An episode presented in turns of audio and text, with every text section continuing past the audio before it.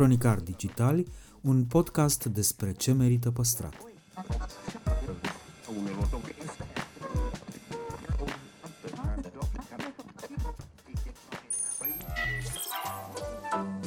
Podcastul Cronicar Digital este proiectul echipei care, de patru ani, promovează patrimoniul în rândul tinerilor, scuturând de praf și prejudecăți interacțiunea cu istoria și cultura. Între heritage și cool, invitații, vedete, influenceri și experți vorbesc despre propriile preocupări și pasiuni. Ne dezvăluie ce e important pentru ei și ar dori să transmită mai departe, care este relația lor cu patrimoniul românesc și ce înțeleg prin patrimoniu personal, pe cel și fan ca între prieteni. Moderatorii podcastului sunt Cristian Simonca, a k a blogul Iotravă, și jurnalista de cursă lungă Diana Popescu. Noi episoade în fiecare joi.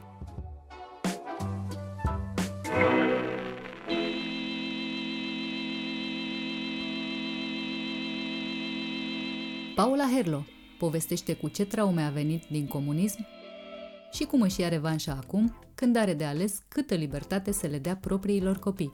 Ne spune de ce nu ar trebui să ne temem de politicienii români. De, de ce să-mi fie mie frică de primar? Adică ce poate să-mi facă mie primarul? Iar răspunsul este, păi nu-ți mai da avizul la timp, păi nu-mi da avizul, îi fac plângere. Să-mi facă șicane, păi da, îi fac și eu lui. Și care e țara în care ar pleca la o adică departe de ei? Interviu în secțiunea Patrimoniu Personal.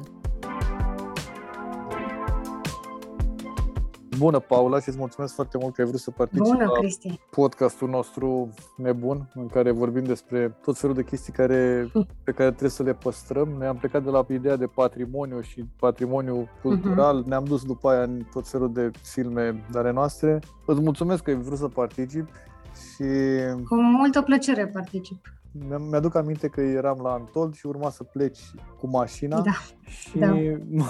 doar mă gândeam cât o să faci, adică ne gândeam, mai ales tu că da. Da. Și prin prisma acestui fapt că urma un drum de ăsta lung, cu toate astea tu faci o emisiune care se numește România te iubesc și încă mai ai descoperi tot felul de lucruri nasoale care se întâmplă, da. dar cu toate astea te ambiționezi cumva să trăiești în, în aici și să ne arăți că e ok să trăiești aici. Da. Chiar dacă te-au s-au pus pe gânduri tot felul de lucruri. Cum, cum ai trecut peste? Pentru că e o întrebare destul de mult și o pun, știi, la modul, eu aș vrea să, eu de exemplu aș vrea să, adică eu, mie îmi place foarte mult aici, bine, dincolo de lucrurile care nu sunt ok, da. dar îmi place aici. Sunt foarte multe lucruri care ne țin aici și pentru că tu spuneai la început de patrimoniu, cred că mă ține în țară tot ce am, tot ce am învățat eu în copilărie, de la bunici, de la părinți. Iubesc aerul din România, iubesc limba română, îmi iubesc prietenii, iubesc umorul de aici. Cumva e o țară care mie mi se potrivește. Iar legat de faptul că noi la România te iubesc arătăm fața neplăcută țării ăsteia, o facem pentru că e important să ne știm neajunsurile pentru că mai apoi să le corectăm. Noi ne tot străduim de cincisprezece ani să le arătăm decidenților neajunsurile țării, iar ei nu se prea repet să le corecteze, dar ne suntem consecvenți. Eu cred că în cei cincisprezece ani de emisiune am reușit să schimbăm câte ceva în țara asta. Mai greu decât ne-am fi dorit, dar am reușit. Și ce cred eu că am reușit cu adevărat e faptul că am atras milioane de oameni în povestea noastră, că privind spre România asta pe care o tot blamăm, oamenii, unii au luat atitudine și au încercat să schimbe în pătrățica lor ceva, alții au devenit avertizori de integritate și uh, și-au auzit în sfârșit glasul. Eu cred că emisiunea, deși, repet, duminica la șase te așezi în fața televizorului și vezi România care te enervează extrem de tare, la final te gândești, ok, și eu acum ce am de făcut? Ori eu iau atitudine față de autoritatea publică la care mă raportez, ori trimit un e-mail jurnaliștilor dacă am ceva de spus. Noi am observat o schimbare de atitudine a oamenilor în ultimii, în ultimii ani. La început noi nu primeam subiecte de la cetățeni, să știi, dar asta s-a schimbat în ultimii ani și oamenii văd în noi uh, uh, mesagerii nemulțumirilor lor. Știi de ce cred că are emisiunea asta succes? Tocmai pentru că oamenii se uită la televizor și spun, da, mă, bine a zis, exact așa aș fi spus și eu premierului sau fix așa aș fi. Adică faptul că noi ne ducem peste ei și uh, ne luăm de autorități uh, și nu îi lăsăm și nu îi slăbim nicio secundă, dă sentimentul oamenilor că au și ei o voce acolo. Și vocea noastră e vocea lor. Nu știu dacă e cumva clar, dar... Eu știu da. ce spui, că toată lumea se regăsește cumva exact cum ai spus da. tu. Bă, și eu aș fi spus la fel. Da. Bine a făcut, bine a zis-o, bine că nu l-a... Ha, bine a făcut. Exact. Adică oamenii, știi, când ne, ne întâlnesc, întrebarea e dacă... Știi, există această întrebare care e recurentă și care mă tot mă apasă în ultima vreme, dacă ne e frică. Și... Um... Răspunsul invariabil este că nu, nu mi-e frică de politicieni, nu o să-mi fie niciodată frică de aleșii poporului. Lor ar trebui să le fie frică de alegători, dar um, întrebarea asta, dacă vă, nu vă e frică să vă luați de, de, de toți ăștia, de, de politicieni, de firmele lor, de... mă duce, mă duce undeva în comunism și îmi dau seama că, de fapt, frica asta e de acolo. Și da, în patrimoniul ăsta de care vorbeai tu, ar trebui să băgăm și frica de autoritate. Și o frică ce vine din comunism.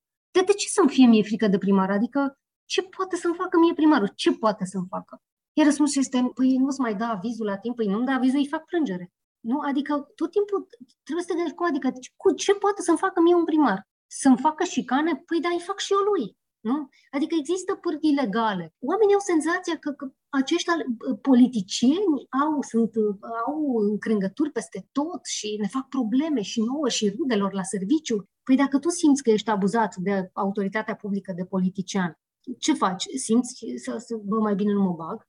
Sau simți să lupți? Eu, la mine instinctul e să lupt. Adică cum îți permiți? Dar nu ți se pare că noi, nu ți se pare că noi ca nație nu mai avem treaba asta cu să te lupți pentru ceva? Adică cumva e... Nu avem, tocmai de-aia zic, de frică. În comunism nimeni nu vorbea de frică. N-aveai ce să, cum să comentezi în fața politicianului comun, niciodată. Dar eu cred că generația asta a noastră, cred că poate să, să schimbe chestia asta. Și mă uit spre generația de, de jurnaliști tineri care sunt foarte buni și au marele avantaj de a se fi născut în libertate. Noi nu știu dacă ne dăm seama cât de prețios e pentru un copil, pentru un tânăr, să se nască în libertate. Eu nu m-am născut în libertate, eu am trăit paisprezece ani în comunism. Îmi amintesc perfect copilăria mea, știu exact câtă teroare și cât neajuns era. Și chiar vorbeam cu o doamnă psiholog și uh, îmi zicea că, de fapt, uh, la tine, uh, pentru că eu chiar spuneam că noi, noi, am, trăit, noi am trăit într-o societate uh, în care abuzul era cuvânt de ordine. Pe toate planurile, la școală, copiii erau bătuți, la serviciu uh, erau promovați toți incompetenții și nu exista o meritocrație, deci era abuz pe toate palierele. Și doamna să zică, păi poate că lupta asta ta e un fel de...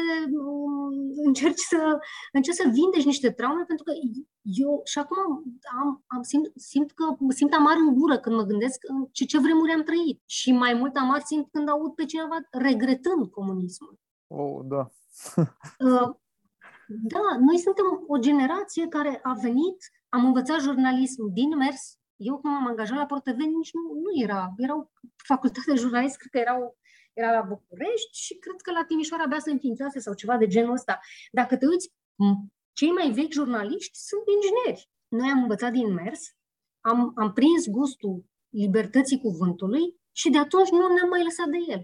Eu cred că, de fapt, România te iubesc, asta învață oamenii, îi învață pe oamenii care se uită la tine. Libertatea cuvântului. Ai libertatea de a spune ce simți, ce crezi și de a te lupta pentru drepturile tale.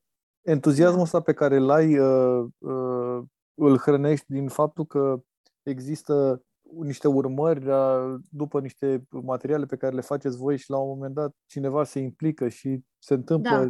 și o finalitate. Da, da, să știi. Îl ai, ne luăm, nu? Uh-huh. Ne luăm uh, sevă din rezultatele astea, pentru că altfel n-am, ne-am duce într-o depresie cruntă. Adică să tot vezi că dai... Uh, anchetă peste anchetă și nu se întâmplă nimic, ar fi cumplit. Dar există și urmări ale anchetelor, există și dosare penale deschise, există și condamnări și, mai valoros de atât, există o implicare a societății civile de care noi suntem foarte mândri.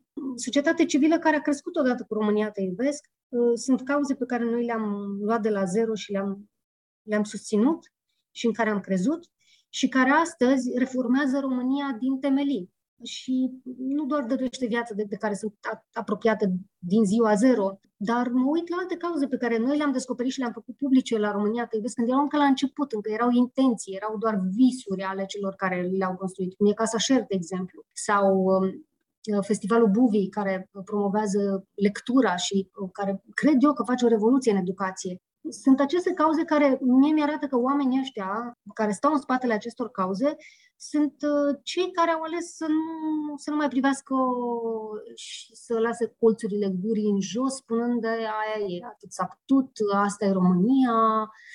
Las că merge și așa. Nota de lamentare, da. Ce lecție ai primit de când te-ai apucat să faci jurnalismul ăsta? Po- povesteai de asta și mi-aduc aminte prima mea reacție când am ajuns în redacție la Sport, la ProTV, că era un singur om care terminase jurnalism. Apropo de da. ce ai zis tu mai devreme și toată lumea era, toți erau da. ingineri și tot felul de... Alte calificări. Alte meserii. Da, să știi că noi la România te iubesc doar Savo are facultate de jurnalism, în rest nu avem. Rare și-a făcut drept. Paul a făcut economie în străinătate și Alex a făcut teologie, iar Cristi Leonte a terminat litere engleză. Deci noi ne-am calificat la locul de muncă.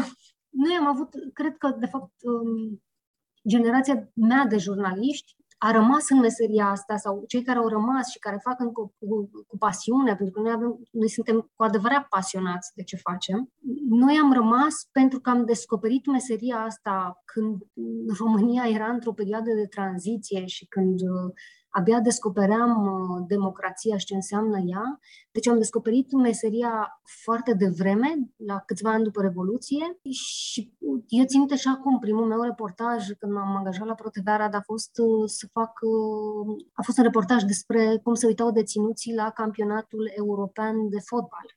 Cred că erau european în nouăsprezece nouăzeci și opt. nouăzeci și șase. Nu, nu nouăzeci și opt. Ce era nouăzeci și opt? Mondial. Mondial în Mondial. Bun. Da. M-a trimis pe mine directorul stației ProTV Arad și a zis, du-te să-i vezi pe ăștia cum se uită cincizeci într-o cameră la...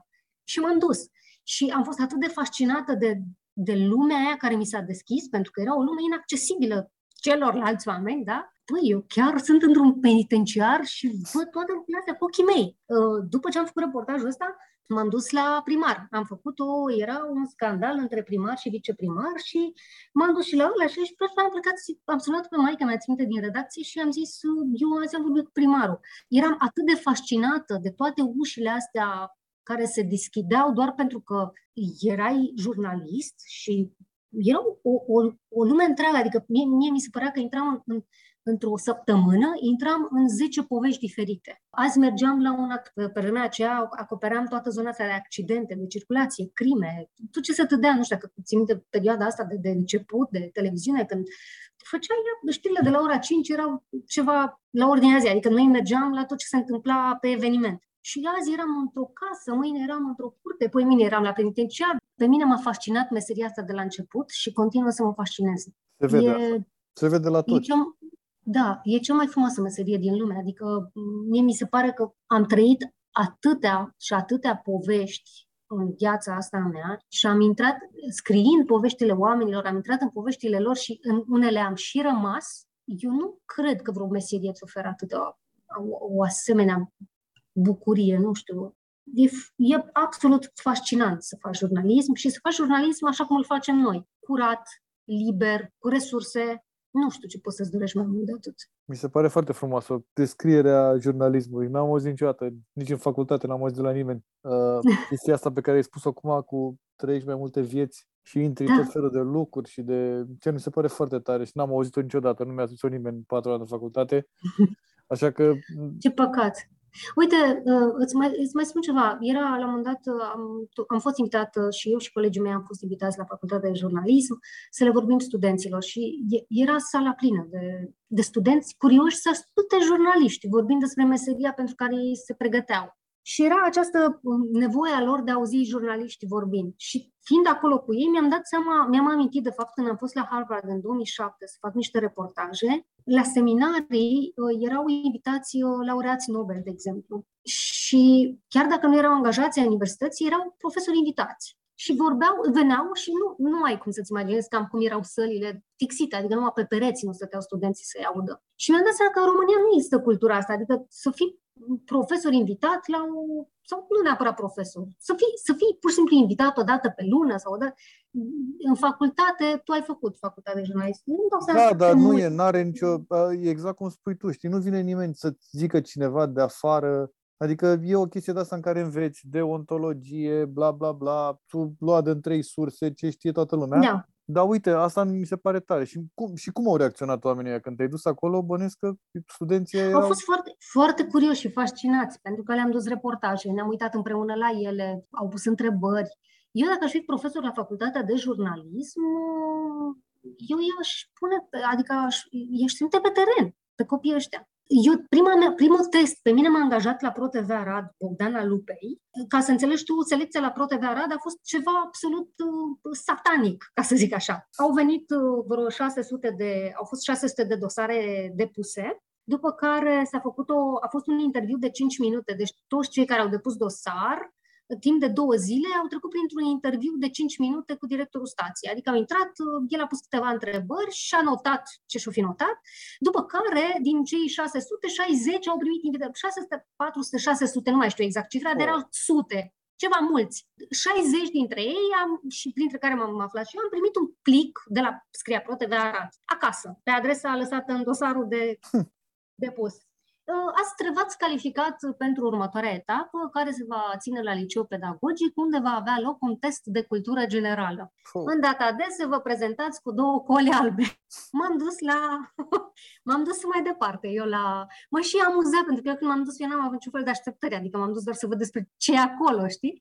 Și m-am dus la acest test de cultură generală, unde erau patruzeci de întrebări și, um, practic, era un test din care ei își dădeau seama cam pe unde ești cu cultura generală, cultura politică, economică. Și uh, după acest test, uh, uh, în funcție de câte greșeli ai avut în cele patruzeci de întrebări sau de răspunsurile date, a avut loc un nou interviu. Din cei șaizeci, uh, nu vreau să greșesc, să zicem că au fost aleși treizeci și am fost împărțiți în două grupe și selecția asta s-a făcut în martie. Da? Deci în martie au zis, uite, ăștia sunt treizeci rămași și odată la două zile mergeam de la patru la șase sau la șapte la ProTV Arad, cei cincisprezece dintr-o grupă, și uh, trebuia să propunem subiecte. Și îți dai seama, noi niciunul nu ne avem nicio legătură cu jurnalismul. Deci, mă repet, niciunul. Eu lucram la Computer Club pe vremea aia. Și uh, ne, ne tot cerea subiecte, ne tot provoca. Și trebuia să mergi cu trei propuneri. Și eu țin minte că la una dintre întâlniri, deja eram de câteva săptămâni, nu mai știam ce să propun, eram distrusă. Și mergând spre tramvai de acasă de la mine, pe stradă, am observat că nu, nu existau capace la canale. Și zic, mă, dar unde dracu ar fi capacele astea? M-am gândit eu așa. Și dacă se fură, unde se duc? Și am zis, ia că propun subiectul ăsta. Și lui Alupe i-a plăcut așa de tare cum m-am implicat eu în dispariția capacelor de canale, încât mi-a zis, mâine iei o cameră și te duci și faci știrea pe teren. Și de aici am plecat, m-am dus la Fier Vechi, am întrebat dacă au adus cineva și am și nimerit, am avut noroc, că eu în meseria asta am avut și foarte mult noroc.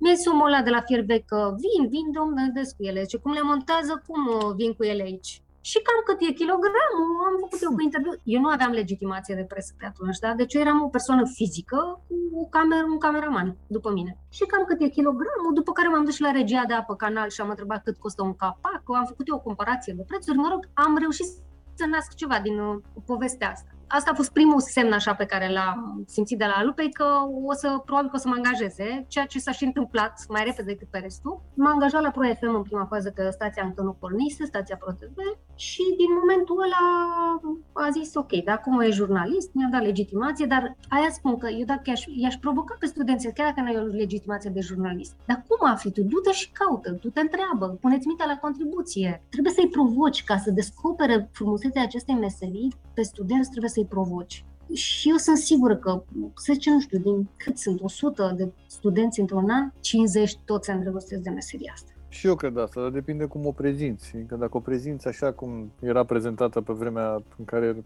fost eu facultate în două mii, Așa nu era. Și da. nu erau, nu veneau oameni să-ți explice, să-ți zică cum e de pe afară sau nu știu ce. Și erau niște chestii de-astea care erau exact împotrivă. Spunea să nu lucrezi în timpul facultății absolut deloc, că e foarte rău. Am lucrat toată facultatea mea. Și eu, și eu la fel, dar erau niște profesori care fix asta spuneau. Dom'le, n-ai voie să lucrezi, că aici e, trebuie să faci, trebuie să dreci, trebuie să nu știu ce. În fine, sper mm. să se mai fi schimbat lucrurile între timp. Da, da, da, și eu, eu cred că s-au mai schimbat, da. Există Noi un... avem niște studenți, adică niște studenți care au fost în practică și care acum sunt angajați la noi, foarte faini și isteți și pasionați și foarte, foarte faini. Eu sunt foarte mândră de copiii ăștia tineri din redacție de la știri, creativi. Da. Sunt sigur că, sunt sigur că s-au mai schimbat lucrurile și că sunt, nu mai se fac de-astea cum era pe vremuri, cărți, da. cărți, citeai, citeai, citeai și niște examene cu mii de...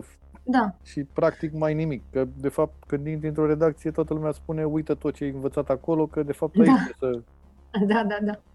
Cam așa se întâmplă lucrurile. Există pe net acum în ultima perioadă un curent anti-ambiție care vorbește mai mult despre oamenii care nu își găsesc neapărat valoare în muncă și în carieră și în ascensiunea asta profesională și că mai mult vor să trăiască pentru ei, pentru cei dragi, uh-huh. pentru... Dar eu văd curentul ăsta, îl văd, îl simt în generația tânără și nu mi se pare un curent rău. Sunt sigur, sunt sigur de asta, dar... Mi se pare, da, mi se pare că e un concept minunat, să alegi să trăiești în detrimentul unei cariere care te consumă, pentru că, da, te consumă. Te Acum consumă, depinde, dar pe de altă la... parte, probabil că te și încarcă, că cumva tu... Deci îți oferi niște acum... satisfacții, da. Îți oferi niște satisfacții... Acum abonezi că ești și, adică ești o sumă a lucrurilor... Absolut, absolut. Eu, dacă n-aș fi făcut asta, nu știu. Îți dai seama, aș fi fost...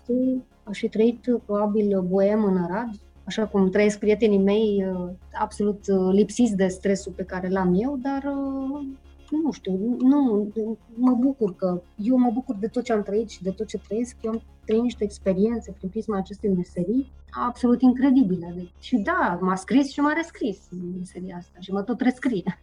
Pe lângă faptul că te văd la Antol în fiecare an, cum da. te deconectezi de la reportaje și de la... anchete. Da, de să știi că uite, Antoldu e un... grupulețul ăla de Antol cu oameni din pro. Da, da. Uh, Antoldu e un, e un moment în care mă deconectez și merg acolo, deși pe foarte mulți artiști i-am descoperit acolo. Nu neapărat îi știam, dar i-am descoperit în anii ăștia de anul trecut, dar e un loc în care mă simt, mă deconectez și mă simt foarte bine. Adică e, simt, e o apartenență la familie acolo, cumva, nu știu. Și da, grupul ăsta din pro ai văzut că e, e viu o uitare. Bă, e greu să ții pasul cu voi. Da, aia zic. Aia mi-e și frică. E greu, e, chiar e greu. Păi suntem și noi pregătiți. Avem o pregătire în spate. Ce metode mai ai să te deconectezi în afară um, de muzică și festival? Și... Măi, uh, înainte să... Acum cu copiii mă deconectez, adică copiii mei mi oferă o... o... liniștea și tot, tot echilibrul de care am nevoie, pentru că mergem cu ei peste tot și îi văd bucurându-se de experiențe, de faptul că sunt împreună cu noi și așa, a, așa mă deconectez, adică pe mine mă, mă, mă relaxează copiii, familia, statul meu acasă cu ei, călătoriile pe care le facem împreună, cam astea sunt. Mai merg la câte un concert care îmi place, citesc, asta e ceva ce fac de mult. Și că am trimis o poză pe, pe grupul nostru de România te iubesc colegilor, sau mai, nu, Cristi a trimis o poză cu mine citind în acasă și Alexi m-a întrebat, dar are examen ceva sau ce? Da, deci cam așa, nu știu, n-am, nu, nu pot să spun că fac ceva deosebit. Vorbeai despre generația sa tânără de jurnaliști și vreau să te întreb despre generația copiilor tăi. Cum crezi că va fi lumea în care Vai, vor trăi vezi? ei? Copiii noștri, că sunt sigură că și tu și, și tu îți crești fetița în aceeași, în același fel, sunt copii care cresc sub o, sub o umbrelă de foarte multă încredere pe care noi le-o dăm în ei. Adică, nu știu dacă e sub, adică cumva eu foarte mult îi las pe ei să facă alegeri, nu punem presiune pe ei sub nicio formă și cred că va fi o, o generație cu multă încredere. Noi venim, ți-am zis, venim din comunism în care, dincolo de toată teroarea regimului dictatorial, pe copii se pune extrem de multă presiune. să nu dezamăgească, să nu, să nu, să nu facă de râs familia, să nu, să nu ai grijă, că cu tare, că cu tare. Eu am avut noroc de o familie mai relaxată, dacă mă uit în urmă, adică maică-mea Ciupțin era extrem de relaxată din punctul ăsta de vedere, n-avea niciun stres că, nu știu, nu iau eu premiul întâi sau că... Dar erau, generația noastră a fost o generație crescută sub, sub imperiul ăsta al permanentei, cum să, cum să o numesc eu, adică era o generație care trebuia să demonstreze tot timpul câte ceva. Și noi am renunțat la asta cu copiii noștri. Cred că îi lăsăm să, te, să se dezvolte în ritmul lor, să facă ce le place. Cred că, de fapt, îi scăldăm în libertate. Știi, inconștient, îi lăsăm să se scalde în libertate fără să punem presiunea, presiune pe, pe, pe ei, așa cum am simțit-o noi, copii fiind. Mi se pare că de la ai grijă ăsta, care era la da. Uzei, peste tot, în absolut orice, da. Mi se pare că era cumva responsabil, adică ai grijă cum treci strada, ai grijă cum, ai grijă să, să nu știi cai. Că eu asta l-am, să știi că eu asta, asta am rămas cu copiii, am, sunt extrem de anxioasă și îmi dau seama că ei... Nu ai cum să nu rămâi cu astea, e clar prima că... asta, dar nu, uite, exemplu, eu nu, nu-i controlez copilului meu tema, niciodată. Nu-l întreb nici ce calificative are, nici... Dacă simte el să-mi spună și e mândru, e bine, dacă nu, nu. Ce-l întreb pe el e dacă s-a distrat la școală, dacă s-a jucat, cu cine s-a jucat și dacă e fericit. Mai departe, acum nu știu, vedem ce o să fie, dar noi îi lăsăm așa. Îi creștem cu multă încredere în ei. Cum? Și îi lăsăm să ia propriile decizii. Cum probabil ar fi trebuit să fim și noi, dar da. nu, nu era, n-a nu fost să fie. Era, da, n-a fost să fie, da. Dacă ai alege un loc în care să trăiești, care ar fi ăla și de ce? Bănuiesc că ai zis de la început că e România. Eu, eu, da, mie mi se pătrăște România, um, dar pentru copii, pentru că, clar, copiii sunt acum centrul universului nostru, pentru copii aș alege țările nordice, unde eu cu siguranță aș fi distrusă, dar pentru ei, pentru că am și fost și am văzut sistemul de, de învățământ finlandez, am și văzut felul în care, felul în care trește clasa de mijloc în Finlanda și nu prea există diferențele astea între, știi, cum e la noi, la noi, eu, clar, adică eu, între populația săracă și cea foarte bogată, este o clasă de mijloc destul de anemică și în rest e acest gap între, știi, e acolo nu prea e și clar crescuți pe niște valori foarte puternice, crescuți cu valori foarte puternice, popoarele nordice, de la felul în care vorbesc, de la felul în care se îmbracă, în care se raportează la ceilalți. Da, e o societate unde așa mi-ar plăcea să-i, să-mi văd copiii crescând. Cu siguranță mie mi-ar fi foarte greu după ce am trăit în România și știu cum să... Cum să Depinde, cum să că dacă ai trăit la, la Reykjavik era țara în care citește lumea cel mai mult în Islanda. Că nici n-ai ce să faci, că dacă la trei patru amiază e beznă, adică... E beznă, ce să faci, da. Ai de ales între Netflix și exact. O carte. Da, știu tot, ce zici, tot ce seamă, asta... tot ce-i nord acolo este din altă lume. E din altă lume, da. Acolo mi-ar plăcea, adică mi-ar plăcea, m-aș duce, aș lua în calcul. În rest, mie îmi place aici, mie îmi place mult, mult în România, unde să mai găsesc eu culoare ca aici. Nu există. România e o țară care îți dă culoare și închisă și deschisă. Una caldă, una rece. Fix așa ești, probabil că obișnuit așa, nu cred că n-ai da. Cum să... E foarte greu să te acomodezi în altă parte, da. Unde la civilizație, da. Da, e frumos, în Finlanda, Suedia, da. Norvegia, Danemarca, e super peste tot, dar da. Parcă, nu știu, vrei așa, cumva, Balcan. Da, da, da, mie îmi place, mie îmi place... Mie îmi place viața, pe, adică România și românii și ca că de fapt noi discutăm așa când vorbim despre România, discutăm de, de fapt de, de cercurile în care noi ne învârtim, că asta e România noastră, nu? Adică, bine, noi prin prisma meseriei ajungem peste tot, în toate păturile sociale, și a, dar așa când te raportezi la viața ta în țară, te raportezi la viața socială, la... La bula ta, uh, toată lumea vorbește da, despre asta. Exact. Și atunci mie îmi place, adică este, prietenii mei, m-aș simți foarte stingheră într-o țară care nu are... Nu are zvâcul ăsta. Nu aș regăsi, exact, nervul ăsta, că nu este da. Un popor nervos așa, dar și are și nervul ăsta în farme ca lui. Dacă cineva te-a rugat să-i spui motivele pentru care să spună România te iubesc, care ar fi ele? Tu ai multe, dar... Eu am foarte multe motive pentru care spun România te iubesc. România te iubesc spun atunci când văd că există în, în poporul ăsta o, o empatie și o conștiință care iese la iveală în momente critice, dramatice și care pe mine mă emoționează și mă fac să plâng de fiecare dată în hohote și mi-amintesc toate momentele alea de, de, de, de durere și de, de să ne amintim colectiv, când oamenii s-au mobilizat exemplar, s-au dus, au donat sânge, au făcut cozi, s-a, societatea civilă s-a donat materiale și așa mai departe. Perioadele alea de inundații pe care le-am prins ca jurnalist și vedeam câtă mobilizare era din partea celor, celorlalți, îi ajute pe sinistrați. Sau are poporul ăsta un, un drag de a ajuta, care pe mine mă emoționează de fiecare dată. Și mai în ultimii ani am văzut și o trezire. Acum, de exemplu, suntem într-un punct mort în care, de care eu sunt extrem de dezamăgită, dar toate acele proteste din Piața Victoriei mi-au arătat că, de fapt, generația noastră, da, patruzeci-ish, e o generație care nu mai suportă să fie călcată în picioare și care, la o simplă flamă, e în stare să, să-și apere drept, să ia foc și să, să împiedice un atentat la democrație sau... Acum, de exemplu, suntem într-o perioadă extrem de tristă pentru România și din punct de vedere politic și așa mai departe. Simt că eu, eu în continuare, la mine revolta e uriașă când văd ce abuzuri fac ăștia în justiție. Tocmai ați discutat despre legile justiției și așa mai departe. Deci mi se pare că această U S L, noul U S L, n-a reușit încă, cu toate nenorocirile pe care le fac, n-au reușit să aprindă încă scânteia asta de, de revoltă, dar eu cred că, cred că în, în situații critice românii știu să se facă auziți. În continuare abuzuri sunt, sunt în România, abuzuri sunt în...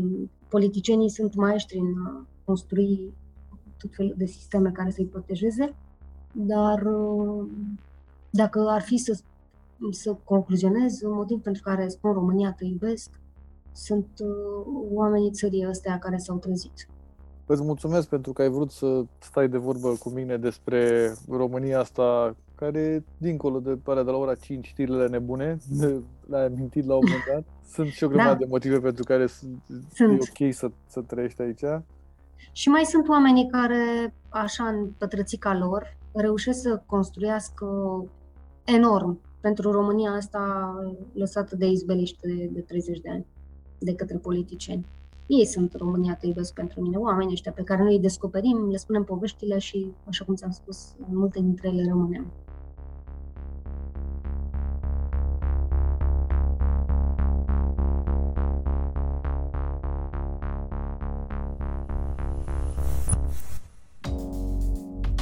Rubrica Patrimoniu Cultural este susținută de Raiffeisen Bank România, care crede în importanța transformării digitale și creșterea accesului la cultură prin tehnologie.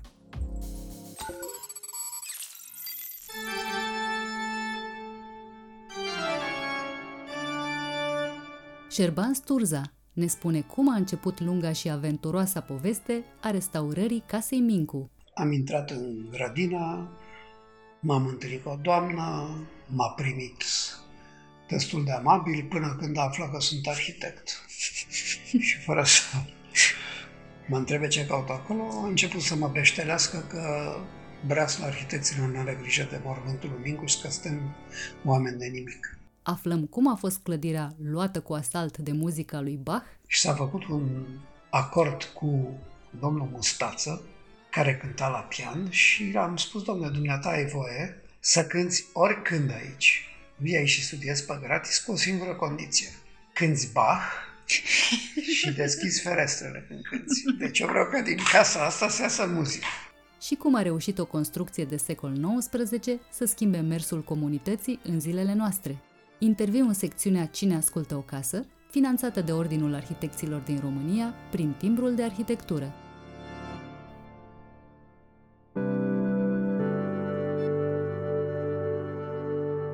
Domnule Șerban Sturza, mulțumesc că ați venit la Cronicar Digital. Ne-am întâlnit astăzi în cadrul proiectului Cine ascultă o casă, în care aducem în prim plan poveștile fericite ale caselor, cazurile în care li s-a acordat o nouă șansă, o a doua viață. Și aș vrea să începem previzibil, dar eficient, mi-aș dori, cu, cu Casa Mincu, cu sediul Ordinului Arhitecților. Și prima mea întrebare era: cum ați ajuns să aveți sediul în această casă, Firește, Ion Mincu reprezintă foarte mult pentru arhitectura românească, dar ce reprezintă casa asta pentru Ordinul Arhitecților? Cum ați ajuns să aveți sediul acolo? E puțin mai întortocheată povestea, nu știu dacă aveți timp să o ascultați. Povestea e cam așa. Ordinul Arhitecților este o instituție creată de guvern, are un scop care este în interes public. Din punctul ăsta de vedere, guvernul era normal să, să cedeze un spațiu pentru sediu, așa cum o face și pentru, sau a făcut-o pentru partidele politice, care aveau și ele un scop, care era, să zicem, democrație. Guvernul a uitat să facă chestia asta.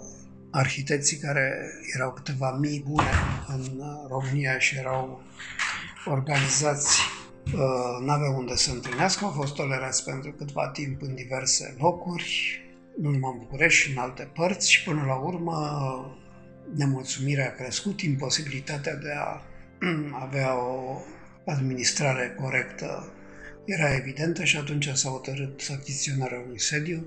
Încercările pe care le-am făcut în perioada aia, fiind uh, președinte al organizației, s-au soldat cu eșec total. De câte ori am fost la primării în București, n-am primit nimic. De câte ori am, adică ultima oară când uh, mi-am luat inima în dinți și m-am dus la primul ministru, la domnul Adrian Năstase, am primit o listă cu sedii care erau de fapt niște ruine în zona veche a Bucureștiului și care erau imposibil de utilizat.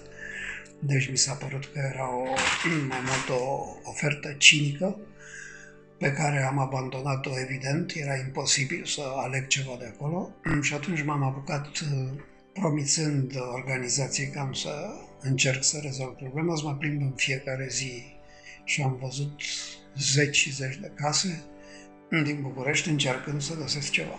Într-un târziu, cu toate că ar fi trebuit să-mi treacă prin minte mai de mult, dar nu s-a întâmplat așa, am făcut o vizită în fosta casă a lui Ion Mincu, care era în buricul Târgului și a, lângă cinematograful Patria sau Aro, fost Aro, pe strada Pictor Verona, fostă stradă Mercur, și unde am intrat în grădina, m-am întâlnit cu o doamnă, m-a primit destul de amabil până când a aflat că sunt arhitect. Și fără să mă întrebe ce caut acolo, a început să mă beștelească că breasul arhitecților nu are grijă de mormântul lui Mincu și că suntem oameni de nimic. Și am întrerupt puțin conversația, am încercat să mă scuz, mi-am spus numele, m-a întrebat, dar de ce ești fiul lui Sandra Sfătineanu? Știi că am fost prieten cu maică-ta, eu zic, vai, îmi pare rău că m-am dezamăgit, și mi-am cerut scuze. Ea mi-a făcut un ceai și m-a invitat la masă. Și după o discuție destul de lungă, am aflat că casa era de vânzare, că exista și un cumpărător, era o firmă italiană, care urma în grădină să facă un bloc de patru niveluri și mai avea nevoie de spațiu și atunci era numai bună casa. Și uh, eu am uh, avut un uh, moment de inspirație și am plusat oferta. Am spus că dacă renunță la contractul cu italieni, atunci arhitecții din Rom- România vor face din casa asta o clădire recunoscută, nu vor face un bloc acolo și vor uh, avea o relație de continuitate cu urmașii familiei Mincu, care vor avea afișat, pe de-o parte, tot arbele genealogic, care vor avea dreptul să vină oricând acolo, și că, dacă cumva casa va fi reconfiscată în cine știe ce întorsătură istorică, noi vom face în contract o clauză în care casa să fie restituită imediat foștilor proprietari și nu dată statului. Deoarece eram uh, atins de chestiile astea cu statul și cu confiscările în familie, am fost, uh, eu am venit cu propunerea, eu am scris-o, am parafat-o, după aia am aflat că uh, ea nu este legală, dar am lăsat-o acolo pentru că mi s-a părut că poate că ceea ce nu e legal acum va fi legal altă dată. Și uh, cu ocazia asta am pornit primele proceduri și una dintre ele era să eliberez chiriașii din casă, pentru că prin anii cincizeci Casa avusese o istorie tumultoasă după ce familia fusese dată afară în mare parte din casă și rămăsese numai cu două camere, restul camerelor erau folosite de familii care au fost băgate cu forță acolo. Una din camere, după ce devenise un depozit de cizme pentru securitate, era exact camera care cu timpul a devenit sala de consiliu a ordinului. Fusese ocupată de cineva, un chiriaș care nu plătea, adică care devenise de fapt proprietar în baza unei legi, o lege strâmbă pe care o folose Ceaușescu pentru o lege care a funcționat o singură zi, atâta timp cât puteau să-și cumpere niște favoriți ai regimului, niște locuințe pe aici, pe acolo, și de legea asta profitase și acest domn, dar profitase trișând, adică uzând de un act care făcuse Ministerul Culturii și care era fals. Am aflat chestia asta pentru că falsul fusese făcut tot de unii din colegii arhitecți pe vremea în funcții importante, dar care acum s-au devoalat. Și atunci am uh, luat taurul de coarne. Taurul de data asta era domnul ministru al culturii, care atunci era domnul Paleologu, Toader, și am fost la el și am spus că urmează să-l dau în judecată dacă nu recunoaște că felul cum a fost cumpărat acest apartament are un amestec ilegal al Ministerului Culturii și că eu voi câștiga procesul în judecată. Și am avut norocul că după două, trei luni, cred, la balul arhitecților, care la sfârșitul februarie se ținea în anul acela la Brașov, invitat fiind și Ministerul Culturii, prin Ministrul Culturii, printre alte persoane importante, domnul Paleologu, cu paharul de șampanie în mână, a spus că a studiat cazul și că avem dreptate. Acest act era un act fals prin care se dobândise apartamentul și deci el îl revocă și nu mai e nevoie să intrăm în proces și, bineînțeles, în aplauzele tuturor. A, s-a concretizat primul pas pentru a convinge familia, care era proprietară pe toată casa în afară de acest apartament, să facă demersurile necesare pentru a cumpăra noi. Actul doi a fost uh, o ședință importantă cu un singur punct pe ordinea de zi, cumpărarea sediului, în care s-a pus vot pentru această investiție formidabilă și din banii uh, arhitecților la vot a ieșit câștigător ideea de a cumpăra, cu o diferență foarte mică. Surprinzător că diferența a fost făcută de voturile celor din, așa zisa, provincie, deci nu din București, ci arhitecții din celelalte orașe care erau foarte atașați de ideea Mincu, ideea unei clădiri și ideea unei organizații care începe să se structureze în mod normal. Și câștigul ăsta a fost extraordinar de mare, dar a costat foarte scump, deci fiecare arhitect sau fiecare organizație din filialele din țară au donat bani și în scurt timp, totuși în rate și cu toleranță din partea proprietarilor, s-a achitat suma și a fost cumpărată casa. Se făcuse un mare pas, urma unul și mai mare, restaurarea casei. Da, restaurarea a fost un pas foarte mare. Mi-a fost încredințată și m-am apucat de ea imediat și trebuie să recunosc că a fost un pas mare, nu atât ca demers. E clar că trebuia restaurată, casa era distrusă în mare parte, erau probleme structurale, erau probleme de compartimentare, erau probleme de restaurare de componente artistice, pentru că casa avea o decorație remarcabilă, dar distrusă în interior, și a beneficiat de ceva care este incredibil și anume o solidaritate ieșită din comun pe care nu avuseserăm niciodată în alte proiecte. Erau arhitecți care vreau să ajute, erau prieteni ai arhitecților care erau restauratori care au vrut să ajute și atunci am transformat toată treaba asta într-un fel de atelier-școală, deci pe lângă faptul că avea o formă legală de, și proceduri normale de a restaura casa cu avize și cu toate, modul de organizare al procesului, care a durat vreo doi ani de zile, poate mai mult, a fost etapizat, dar totdeauna dublat de oameni voluntari, care au fost mai mult decât extraordinari și mai mult decât câteva zeci. Au fost cu sutele. Unii uh, erau uh, voluntari de o zi, două, trei, muncind acolo direct pe perete cu restauratorii, alții erau voluntari cu formalități și cu orice lucru poate fi ajutat, alții erau voluntari care și-au făcut până la urmă organizație uh, de restauratori, îndrumată de restauratori de meserie, și mulți dintre ei erau uh, elevi ai liceului vecin, fosta Zoia Kosmodemianskaia, în fine... Școala Centrală. Școala Centrală. Deci de acolo trebuie să spun că au venit oameni din clasa zecea, a unsprezecea, elevi care până la urmă, unii dintre ei cel puțin s-au format ca personalități și poate că cursul vieții a fost oarecum schimbat de aceste întâmplări care s-au petrecut la Ordin și care erau efectiv extraordinare. O să dau un exemplu care e grăitor. După ce am terminat în mare restaurare, aveam o femeie de serviciu care se chema Ionica și care îi port un deosebit respect și care mi-a zis dacă nu cumva am putea, acum că e grădina aproximativ făcută, au mai rămas niște pietre pe aici pe acolo vechi din pavajul vechi, oare n-am putea să facem acum ca să fie frumos, să se vadă și de afară ceva, pentru că acolo e un gard cu niște mici ambrazuri și nu prea se vede în interior. Și am zis, ce-o fi în capul ei, ce-o fi vrând.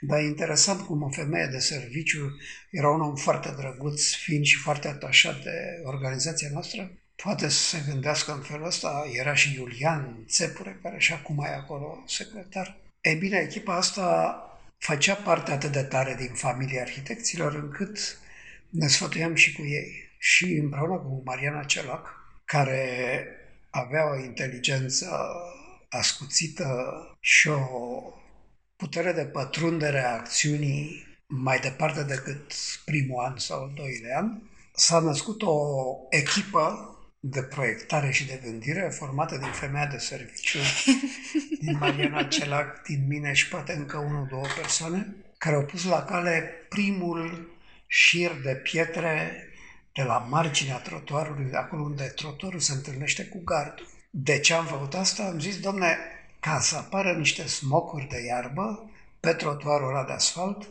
și să se simtă că aici începe altceva, că e altfel decât în restul orașului.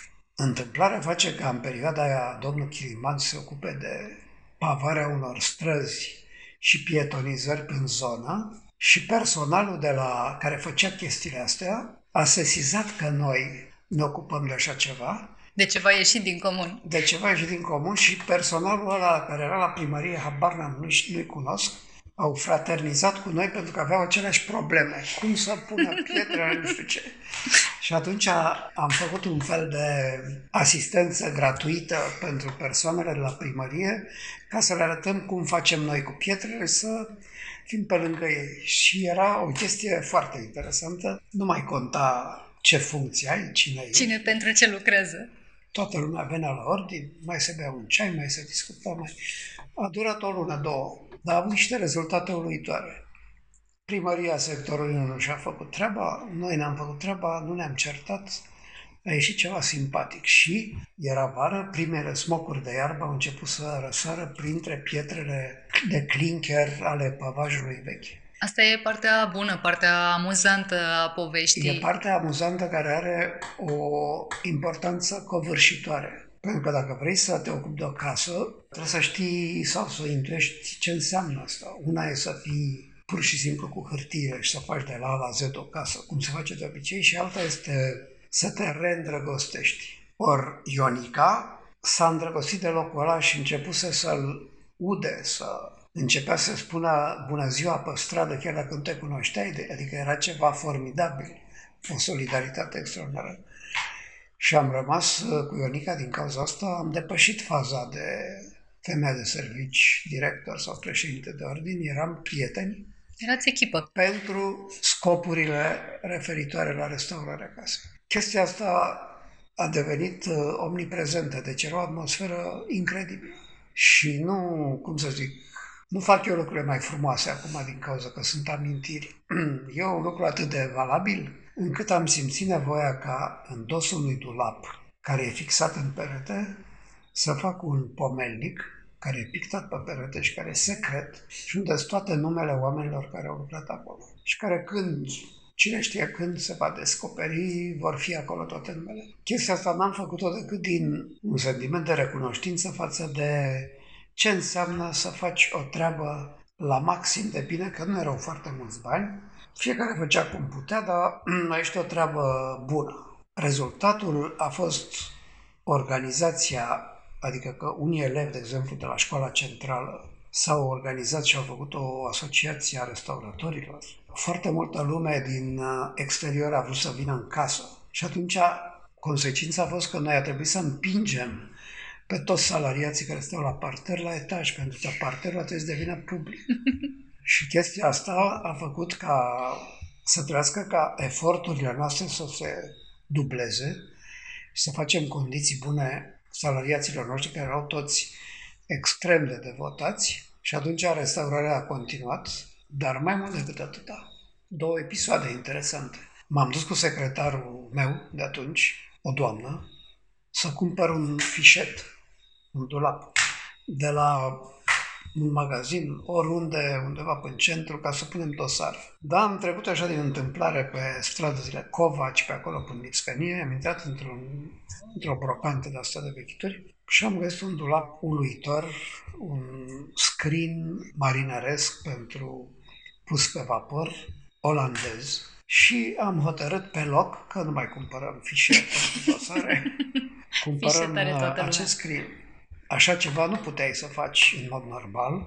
Dacă eu aș fi făcut asta singur, eram acuzat că cine știe fac cu banii ordinului. Cu secretariatul, am făcut cu secretarul care avea toate apostilele, nu știu ce. Am avut, am făcut riscul ăsta, a fost aplaudat de toată lumea și a fost cumpărată piesa asta, care e o piesă extraordinară. Al doilea lucru la care a participat tot ordinul a fost cumpărarea unui pian. S-a cumpărat un pian și s-a făcut un acord cu domnul Mustață, care cânta la pian, și am spus: domne, dumneata ai voie să cânti oricând aici. Vii aici și studiezi pe gratis cu o singură condiție.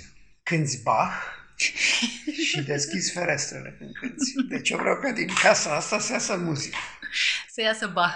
Să iasă Bach. El era îndrăgostit de Bach, noi la fel, am zis ok, am mers chestia asta vreun an, doi, era formidabil. Deci casa asta a avut o renaștere, cum spuneați dumneavoastră, un fel de șansă, care a fost uriașă și care până la urmă a structurat într-o oarecare măsură și solidaritatea birourilor, întâlnirile, mândria și a generat până la urmă achiziția unor sedii în alte orașe.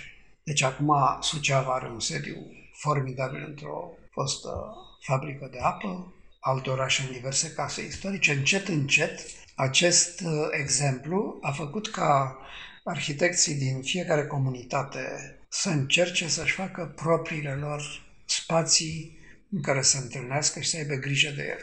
Deci asta a fost o chestie puțin educativă. Dacă stai să te gândești că arhitectul în anii nouăzeci era un salariat al statului care venea opt ore la lucru și asta era tot. Și aici începea să fie un tip de om responsabil care avea niște preocupări zilnice și risca ca până la urmă imaginea lui să fie cât de cât respectabilă. Asta nu înseamnă că s-au făcut numai lucruri bune, dar eu acum dau exemple de ceea ce se poate face dintr-o idee bună sau dintr-un noroc care a putut să fie fructificat.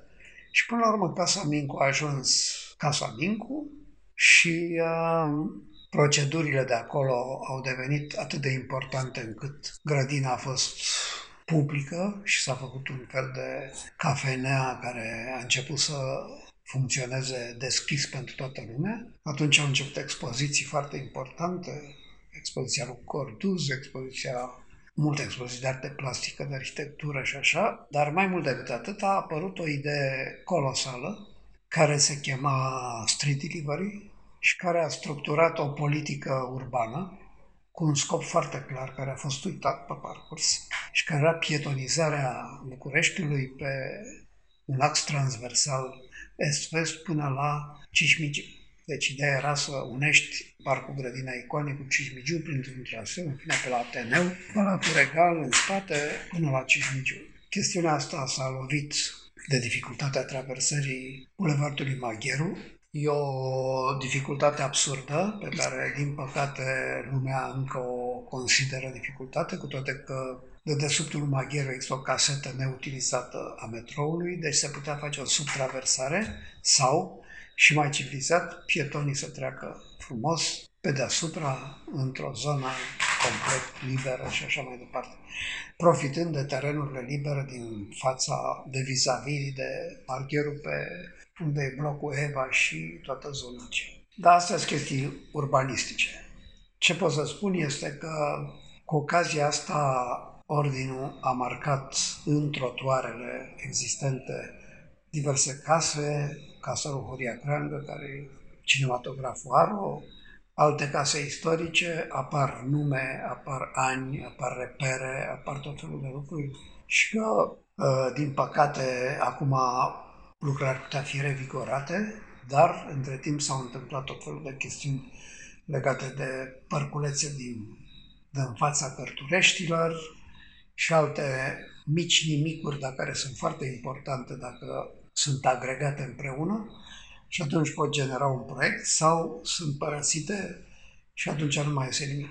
Ceea ce a fost interesant a fost că Street Delivery a fost preluat, se face acum în diverse alte orașe și că chestia s-a pornit de fapt de la Casa Mirea și de la un grup foarte mic care până la urmă a știut să-și argumenteze diverse acte și foarte mulți arhitecți, unii foarte tineri, unii studenți, unii chiar elevi la școli au, s-au angrenat în chestia asta și au dat rezultate colosale. Până la urmă, o breaslă avea nevoie de un sediu și o comunitate a căpătat mult mai mult de atât. Da, a căpătat mult mai mult de atât și e, probabil ar fi normal să facă un studiu despre chestia asta, pentru că asta este o procedură care poate fi reutilizată, fiecare caz în parte, bineînțeles, fiind, fiind absolut specific, propriu, special. Dar ideea de a porni dintr-un punct și de a gândi lucrurile pe termen lung, indiferent cine vine la putere, indiferent cum vei face lucrurile, doar din cauza că e necesar să faci treaba aia, e un lucru care până la urmă a fost preluat și în anumite locuri din țară structurat din ce în ce mai bine. Cred că la ora asta Clujul, Timișoara și poate și pietonizarea din Iași au o rădăcină în experiența asta. Și asta mi se pare simpatic și, până la urmă, trecător, dar valabil. Asta e foarte bine. Deci Casa Mincu acum și-a intrat în matcă, e regândită după evenimentele astea, cu, nu numai cu pandemia, dar și cu catastrofa de la concertele care au fost când s-au închis toate spațiile astea de consumație și așa. A avut o perioadă moartă, dar acum s-a redeschis acolo grădina și eu cred că încet, încet, oamenii care se ocupă acum de toată povestea asta pot să reînvie foarte bine lucrurile. Deci asta e un caz foarte interesant și care are infinit de multe ramificații și de beneficiază de un film care normal ar fi să fie difuzat, în care cel puțin trei sferturi din istoria întregii case, mai detaliată decât am spus eu, e prinsă cu imagini și cu explicații, cu interviuri și cu toate alea. Un film făcut de domnul Ieșiu. A fost nevoie de timp, de bani, de răbdare, de implicare, de pasiune, de spiritul ăsta de echipă și de familie, dar până la urmă Casa Mincu e acolo unde e astăzi. Dacă mâine sau săptămâna viitoare ați câștiga la loterie niște multe milioane de euro și ați putea restaura orice casă din România, pe care ați alege-o? Să vă spun adevărul? Nu e obligatoriu, dar aș aprecia. Aș face Muzeul Arhitecturii Românești în casa de pe Chiselef, Casa Mirea, care acum e într-un proces de distrugere totală. Deci pe bulevardul Chiselef, unde sunt muzee, multe muzee, multe case importante, aș face Muzeul Arhitecturii Românești, Muzeul Național. În casa Mirea pe care probabil a construit-o Ion Mincu și care este deocamdată într-un proces și în pericol de distrugere. Dacă aș avea bani sau dacă, ar fi și mai simplu, banii să nu fie ai mei, să fie ai primăriei și ca să fie preluată de primărie. Asta este ceea ce are nevoie România la asta. Înțeleg că primăria e în, face niște demersuri să preia Arcubul. Poate, cine știe, Casa Mirea o să ajungă într-un viitor da, minunat acolo. Este o chestiune care ar trebui privită, dar vine un subiect separat, dar dacă m-ați întrebat, eu v-am răspuns. Mulțumesc tare mult! Plăcere!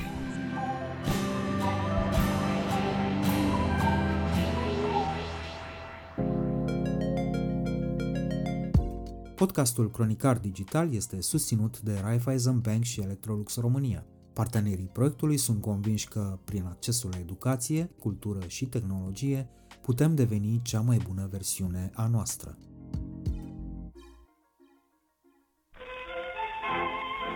Cronicar Digital, un podcast despre ce merită păstrat.